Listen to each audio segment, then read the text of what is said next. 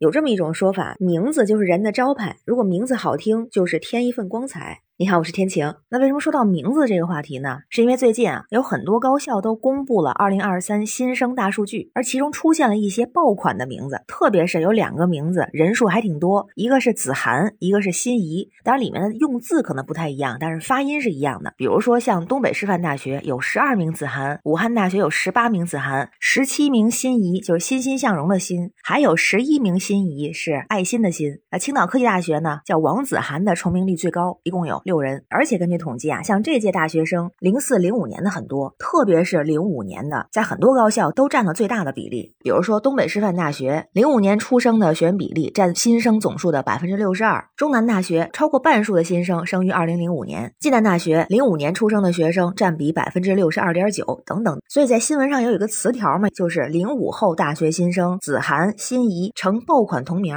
于是关于起名字的这个话题啊，大家也开始议论纷纷，感觉特别有喜感。有网友就开玩笑说啊，三个人啊闹矛盾了，这三个人都叫子涵，这几个名字用字儿不一样啊。然后接下来子轩、子轩和子轩再拉架，也是不一样的用字。接下来心仪、心仪还有心仪都吓哭了。然后还有回复说他翠花姑和冬梅婶还有春香嫂也在路上，建国爷、建华叔、国华、国庆大歪也来了。不得不说，网友们都是段子手啊。于是也有人提出来了，这说明大众的文化思维很局限呀，不然为什么起的名字就会有雷同的情况呢？于是呢，也有一批新生代的父母出来了。如果说零五后的起名是他们的父母啊，至少十几年前的事情了，而现在的新生代父母起名字更具个性化。特别是一些九五后的家长啊，已经悄悄改变了取名的思路，各出奇招，为让孩子的名字更有辨识度。比方说，有的就会用一些平常不太常用的字儿，甚至是一些生僻字。哎，突然想到那句话，就是说以前老师最爱说的一句话，就是你们是我带过的成绩或者纪律或者是最不听话的一届学生了。而现在老师呢，最头疼的不是这些，而是学生的名字。所以有人吐槽嘛，说学生上课前预习的是功课，而老师上课前预习的是学生名字。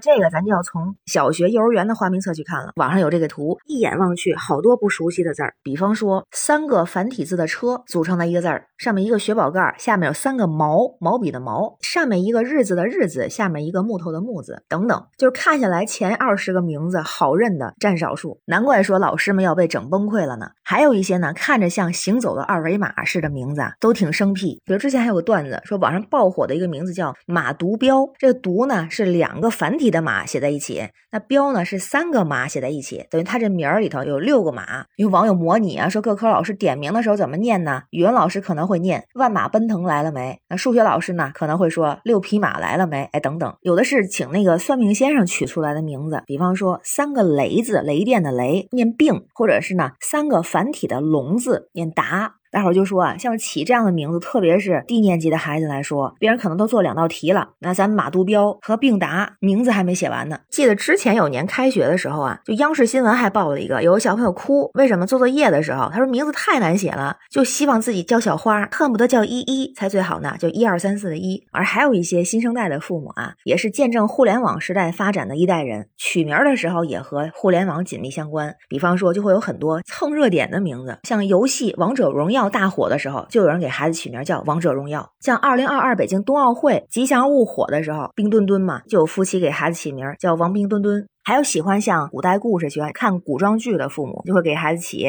谢祖隆恩、臣等告退。爱看小说的父母，比方说喜欢玄幻小说的，就会给孩子起陆雁之瞳、端木女王，感觉还带着一些贵族气息哈。也有现在打工人都很辛苦，于是打工人给孩子起的名字是什么呢？陈总、董事长、房东，哎，这可都是名字啊，身份证上的。于是很多网友也说啊，在给孩子取名这件事儿，还是需要慎重，还望三思。这名字呢，得简单好写，别太随性。也得注意有没有谐音歧义的问题，比方以前肚子疼，后来有马桶盖这种的，就感觉哈，每个时代都有一代人的名字特点。就六零七零年代爱取建国、建功、秀兰、秀梅，八零九零年代呢爱取什么伟、涛、静、燕、婷等等，都是时代的特征。我是八零后，父母是五零后，起名很多都是两个字的名字，据说那会儿流行，而且呢用的字也比较集中化，所以重名其实也挺多的。大众化的名字也没有什么不好，咱毕竟人多嘛，有重名也是正常。那不知道您家里有没有小孩子啊？会怎么给孩子来起名字呢？关于新闻中的事儿，您又是怎么看呢？欢迎在评论区留言，咱们一块儿聊。我是天晴，这里是雨过天晴，欢迎关注主播天晴，感谢您的订阅、点赞、留言和分享，感谢月票支持，也欢迎加入天晴的听友群，绿色软件汉语拼天晴下划线零二一四，愿您每天好心情，拜拜。